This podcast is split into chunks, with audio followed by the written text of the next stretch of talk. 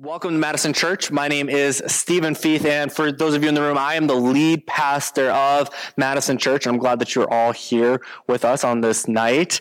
Um, we love to connect with you guys digitally too. If you can't make it in person, you're not feeling well or anything. And if it is your first time with us, a special welcome to you. We're really passionate and excited about our mission of connecting people with God and each other. And when we see new people in our community, that makes us excited because it's like, hey, we're connecting with people and we're connecting them with God and each other. That's, that's why we started our church. And so if you're looking for engaging content, a solid community and meaningful ways to contribute to Madison, I think you're gonna like it here. But before I go any further in our talk tonight, I want to make sure you're comfortable. I want to make sure everyone is comfortable. I'm just look at me. You look okay. You look pretty comfortable. It's not too hot in here for you.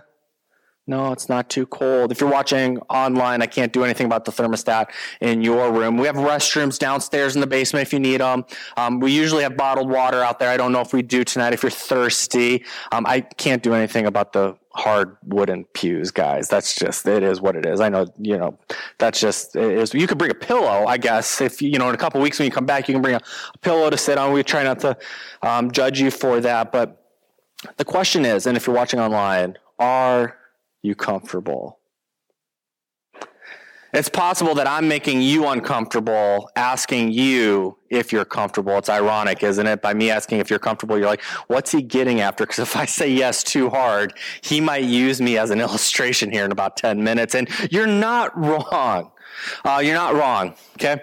We're talking about comfort tonight. And listen, comfort, comfort isn't a bad thing in and of itself. Actually, comfort can be a very good thing. Air conditioning on a hot summer day is a comfort that I'm very thankful for. There's not a day goes by that I'm not thankful for the comfort that is indoor plumbing.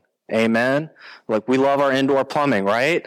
Medicine for a headache or for an upset stomach, that's a comfort. That is a good thing. We can all get around that. And we try to make people feel comfortable here too at Madison Church. We don't ask new people to stand up and introduce themselves. I don't know if you've ever been a part of that experience. You're going to a new church and you're checking it out and they're like, we just want to have all the new people stand up and then you got to tell your name and where you're from. And then we, we clap for you. Like, good job. You made it here. We won't do that for you. We're trying to create a comfortable environment. We don't have the offering plate up here on my table or up here. We are not going to stop service in 10 minutes and make everyone come up and drop something in. Again, we want to make you feel comfortable. I know that that can be anxiety inducing when churches do those things. And so, you know, we're going to, we're, we're not going to do that because sometimes coming to church can be uh, anxiety inducing already, right? New place, new people, what do these weirdos believe? I know those are the questions you're asking. That's okay. You can keep asking those questions.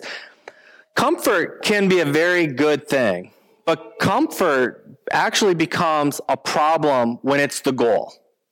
Comfort becomes a problem when it's a goal and not a gift. Comfort as a gift is a good thing.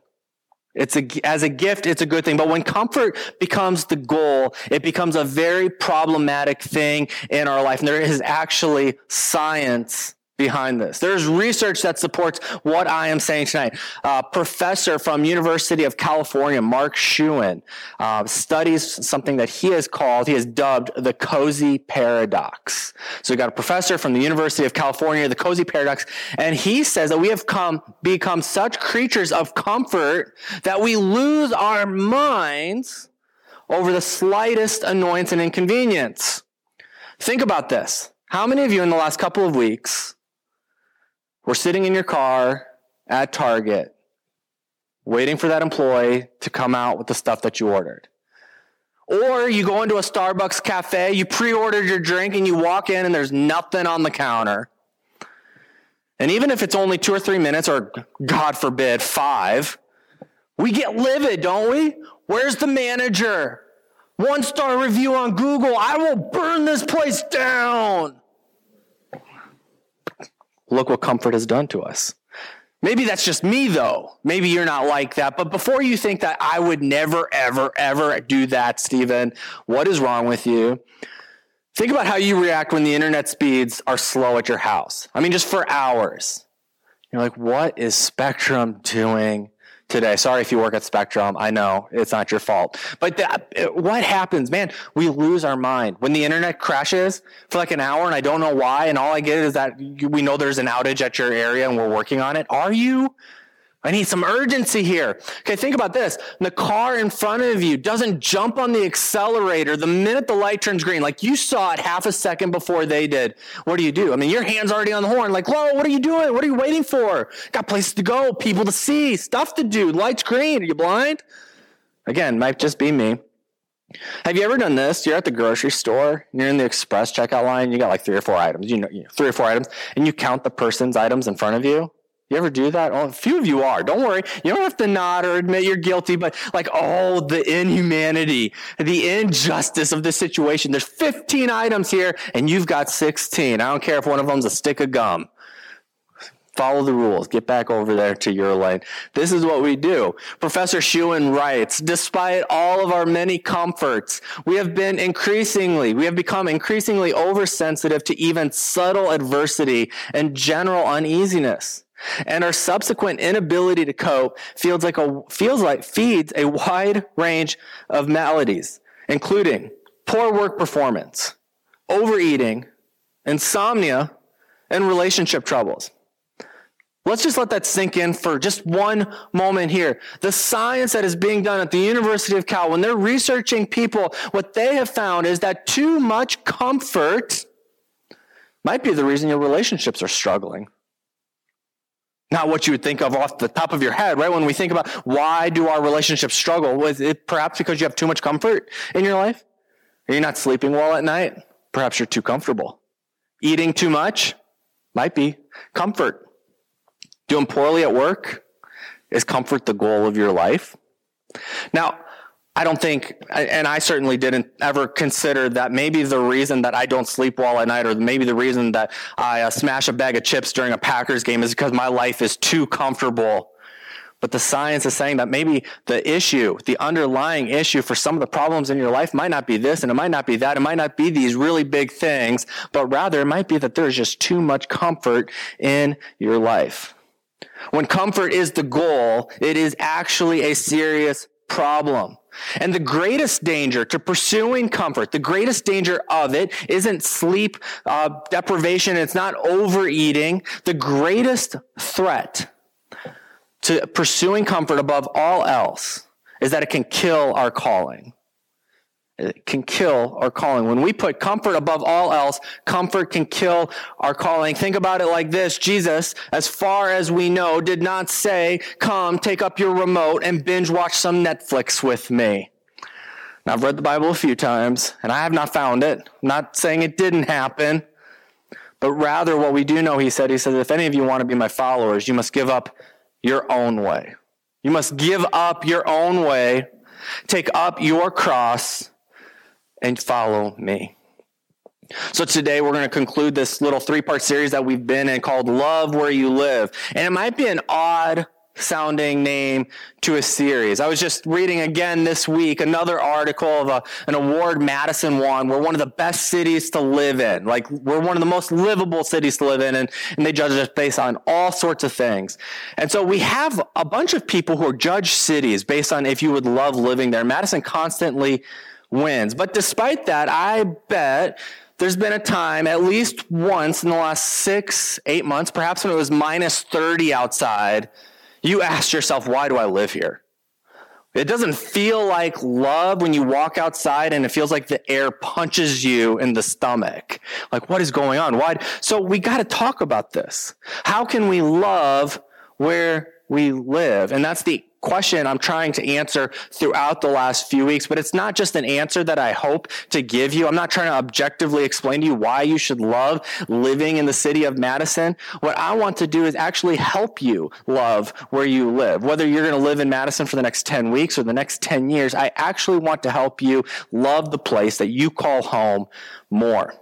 And if we're going to, the thing that we talked about in the first week, the very first thing is that we have to begin to stop. We have to begin to approach the city, the place that we live, as contributors, which is very counterintuitive because we go throughout our entire lives consuming, consuming, consuming, right? When you wake up in the morning, the first thing we're going to do, we're going to go to the bathroom or pour some coffee. It's, it's about consumption, what I'm getting. We sit down, we watch the news, we put our shoes on, we go to work. It's about consuming. What am I going to eat for lunch? You're thinking ahead. What am I going to do tonight? What am I going to do this weekend? And it's consuming, consuming. And then when Madison wins those awards for best place to live, often it's judged on what you can consume here.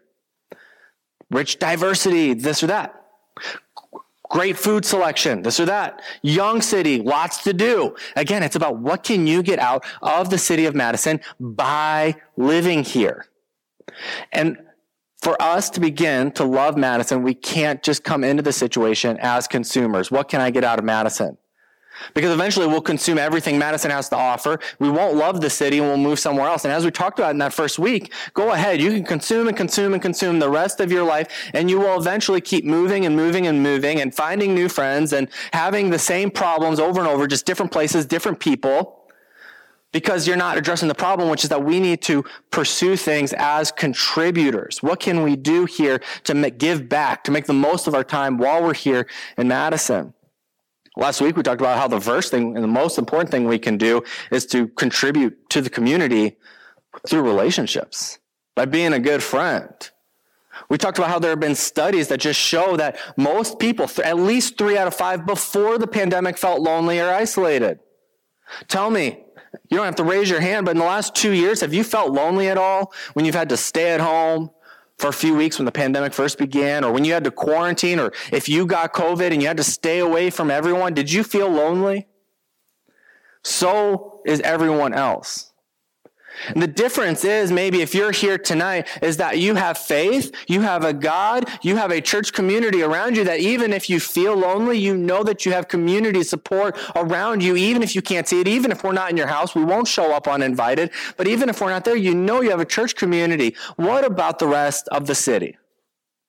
Do they know that? Do they know they have a God who loves them? Do they know that they have people in their corner? And according to the stats, they don't. So if we're going to love where we live, we have to begin to see ourselves as contributors. And the best thing that we can contribute to the city of Madison is relationships and helping people relationally, not just left and right, not just with other people, but their relationship with God. And today I want to talk to you about choosing calling over comfort. Why should we do any of this though? I hope that's what you're maybe asking in the back of your head. Nobody else is probably as cynical as I am, but you should be asking the question, why? Why shouldn't I consume?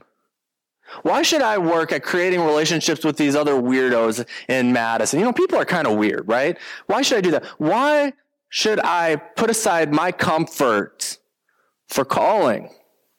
Great questions. And simply answered by Jesus as the Father has sent me, so I am sending you point out the obvious here. He doesn't say, as the Father gave me the option to come to you and I chose to come to you, so I am giving you the option to go out into the world if you choose to, if you feel like it, if you want to, if you're a gifted extrovert, if you have a spiritual conviction. Actually, it's quite simple. He just says, as God sent me, I am sending you. And it's hard to get that twisted and what he means. I am sending you. You are on a mission. You're here in Madison, Wisconsin. You're here in Dane County, whether it's Oregon or Verona or the west side of Madison, east side. You are here in Madison today in 2022 because Jesus has sent you here. As the Father has sent me, I am sending you. And we have to think like that. We really have to think like that. Jesus sends us here to love the people that we are around. It's how we move the mission of God forward. And being sent and following Jesus is all about choosing to step out of our comfort and into our calling. It's all about stepping out. You know, there's a story in the Old Testament, um, maybe you're familiar with it, a woman named Esther. And Esther had a choice when it came to her faith. She could choose comfort or she could choose calling. And actually, it's in a very exaggerated way that most of us, it's a decision that we will never have to make in terms of our comfort or our calling. And so um, there's Esther, and she grows up. She's just a regular Israelite. They're they're persecuted. They're under these very just horrible regimes after another. And and Esther eventually becomes, as a Jewish person, she becomes the queen of the Persian Empire. Um, and then eventually what happens is this king at the time of the Persian Empire, he says, you know what? We are going to kill all of the Jews. Genocide. We're just gonna, we're gonna get rid of them all. Now, remember, Esther is a Jew. Now here's kind of a, a tricky thing about the story is that the king who is married to Esther doesn't know that Esther is a Jew. Like that's not, he doesn't know that. And so word gets out that the king is planning on just killing all of the Jewish people who, who live under the Persian Empire. And of course, if you're Jewish, what do you do? You're panicking. And so they start coming up to the, the temple or the palace and they're weeping and they're throwing themselves on the ground. They're trying to just show it like, hey, don't do this. Don't do this, please. Like, don't do this. And Esther hears this from the palace. She's inside. And so she sends a servant to talk to her uncle Mordecai and find out what the heck is going on outside of these walls. What's going on, Uncle Mordecai? And so the, the her servant goes, talks to Mordecai. Mordecai explains the situation to the servant. The servant comes back and talks to Esther. And what the message that Uncle Mordecai sends with the servant is, Esther, you need to talk to the king, your husband, and convince him to change his mind. You need to convince him to not follow through on this terrible plan. Now, this was actually a really big ask. Now, you might not think it's a big ask, but it, it is because in Persia, you were not allowed to approach the king uninvited, even if you were his wife. You needed permission. The penalty if you didn't, death. So if the king doesn't ask Esther, hey, Esther, come in here. Hey, Esther, what do you think about my new policy here that we're just going to kill all the Jewish people? If he didn't ask those questions, if Esther just comes to him and says, hey, I don't think you should do this, he could just have her killed. And you might think, no way, would he do that? Yeah, he actually did. He had a wife killed already. That's got to be in the back of Esther's mind too. This isn't like something that's super unpredictable. This is something that has historically already happened. Now, Esther's community, her friends, her families, they're facing genocide. And yet she's facing her own dilemma, which is if I talk to the king, I might be killed. They might all get killed anyway. If I go in there and he kills me, then we're all dead. And so Esther has this kind of just this conflict. What's she going to do? Comfort, just not say anything. She's on top. She's the queen. Money, riches, whatever she wants, she already has. Where does she go with calling? Well, she kind of sends a message back to old Uncle Mordecai and says, Yeah, I'd rather not. Honestly, this is in the Bible. We go to Esther chapter four. She sends a message back to him. It's like, you know, I, I don't think so. I, we'll figure something will happen. I mean, she's kind of like deferring any sort of responsibility. God will take care of it. The king will change. I don't know. I'm not going to do this. But Mordecai, he's a good uncle. Mordecai, he's a guy I think that I could relate to because Mordecai hears that and he says, no, you're not getting off the hook that easy. And so if you if we're going to just read in Esther 4, 13 through 14, because it's so powerful what Mordecai sends back to Esther. He says, don't think for a moment that because you're in the palace that you will escape when all other Jews are killed. If you keep quiet at a time like this, deliverance and relief for the Jews will arise from some other place, but you and your relatives will die. Who knows if perhaps you were made the queen for such, for just such a time as this? I love that line. Mordecai puts in so much purpose and mission. Perhaps you're the queen. You're in Persia right now for this moment. Perhaps this is it. And if you don't act, if you don't live up to the calling, you're missing the point. You can play it safe and, and choose your own personal comfort, but chances are, if you do nothing, you will miss the very reason that God had you be queen to begin with. So what's Esther do?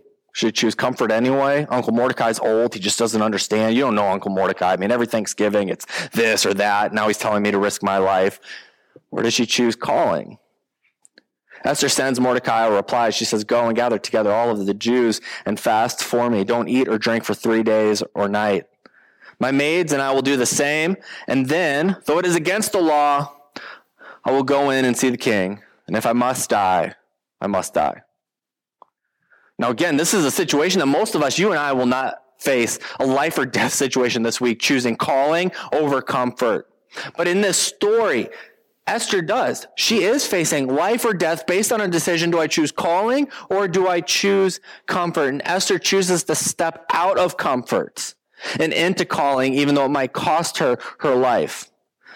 But the way that this story ends is that Esther was in that place for such a purpose as this, because the king does change his mind and the entire nation of Israel is saved. See, Esther used her place of privilege and power to rescue those who didn't have privilege or power. And as followers of Jesus, and we never presume that you are, but if you're in the room tonight and you are a follower of Jesus, you and I are absolutely called to do the same, to pursue calling above our own comfort. But will we do that? Will we talk about it tonight and then walk away? Will we talk about it tonight? And will we do something about it? Jesus says to his disciples, anyone who tends to come with me has to let me lead. You are not in the driver's seat. I am. Don't run from suffering. Embrace it. Follow me and I'll show you how. Self-help is no help at all. Self-sacrifice is the way, my way to finding yourself, your true self. What kind of deal is it to get everything you want but lose yourself? What could you ever trade for your soul? You see, the cross isn't just a means in which Jesus saves us from our sin. It delivers us from our sin. The cross isn't just a symbol of spiritual freedom. It's a metaphor for how we are to follow him. When Jesus says, give up your own way, he means give up your own will your own desires. Now, we're not very good at saying no to ourselves when there are our own goals, right? We talked about that New Year's resolutions, things we want to do, and, and, and then we come up short. How will we do when we're not the ones coming up with the goals? How will we do when Jesus comes up with the goals for us, the purpose for us, the calling for us? It's not your plan, it's his plan. Will you be able to say no to yourself and your plans and what you want to do in order to say yes to what Jesus wants? When he says take up your cross, it means accept God's will. Accept God's will for your life, even if that means sacrifice. It means to deny yourself, to say no to yourself, and to say yes to Jesus. When Jesus says, take up your cross, he says, say no to yourself and say yes to me. Our calling is to follow Jesus, but not just for yourself. And this can be kind of dangerous for Christianity when we think about my personal salvation with Jesus and Jesus died for me and it's about my relationship with God. That's not all it is. When you look around the room, it's about other people's relationship with God too. And we look at the people who aren't here. You look at the empty space in the pews and we think, who isn't here tonight? It's also about their relationship with God. When we're talking about picking up the cross, it isn't just about me, it's about my church and it's about my community and it's about my city. Esther risked her life to save God's people. Jesus sacrificed his life to save you. And now you and I have entered into God's cosmic story. The year is 2022. The place is Madison, Wisconsin. It's you. And what will you choose? comfort, or calling. And this is going to be practically hard. This is probably one of the hardest series, honestly, partly one of the hardest series that we've ever taught at Madison Church because it is so hard to do the things that we're talking about in practice. We can nod our heads and say, yes, this is what my faith is about. But when it comes to putting these things into practice, we, it's hard. Author Shauna Pilgreen writes, all, a life of comfort is called a win for the enemy. A life of comfort is called a win for the enemy. Once we make Christ our Lord, Satan has lost one battle. His next battle is to keep us comfortable so that we fail our earthly mission. We are to live out our calling, not our comfort.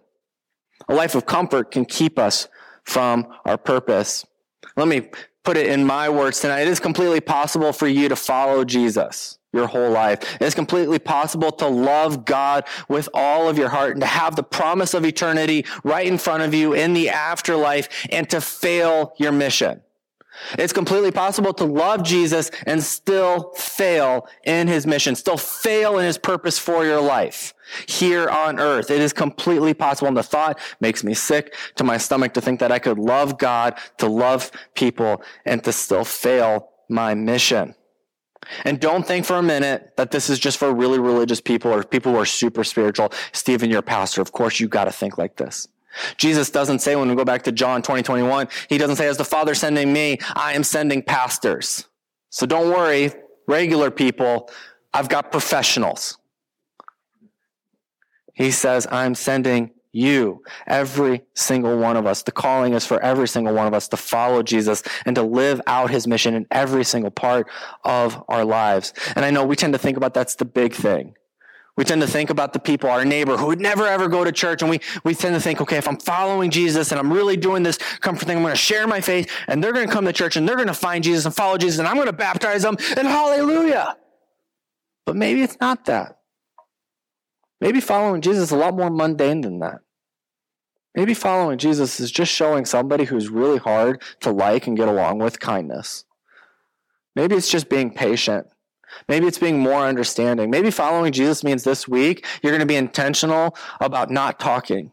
Or maybe this week means you're going to be intentional about sharing how you feel. Maybe it's going to be I'm going to ask more questions. It's not always the big thing that we tend to celebrate and think about, but following Jesus in every moment of every day thing. But I want to challenge you today. No action steps. An idea. Don't get stuck and the comfort of inaction. Not doing anything is easy. I'll do it next week is easy.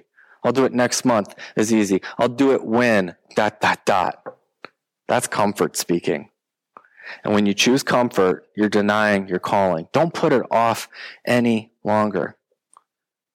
No more maybes. No more next weeks. No more tomorrows. Today. Right now. Jesus' voice is the one who says, As the Father has sent me, so I am sending you. Now, in the present. Not after you get a seminary degree. Not after you've gone to church for 10 years. Not after you've said the right prayers. Not after you've gone through the right classes. I'm sending you. And Jesus has sent us to love the place that we live because Jesus loves the place that we live. Will you step out of your comfort and into your calling and to reject the comfort of inaction?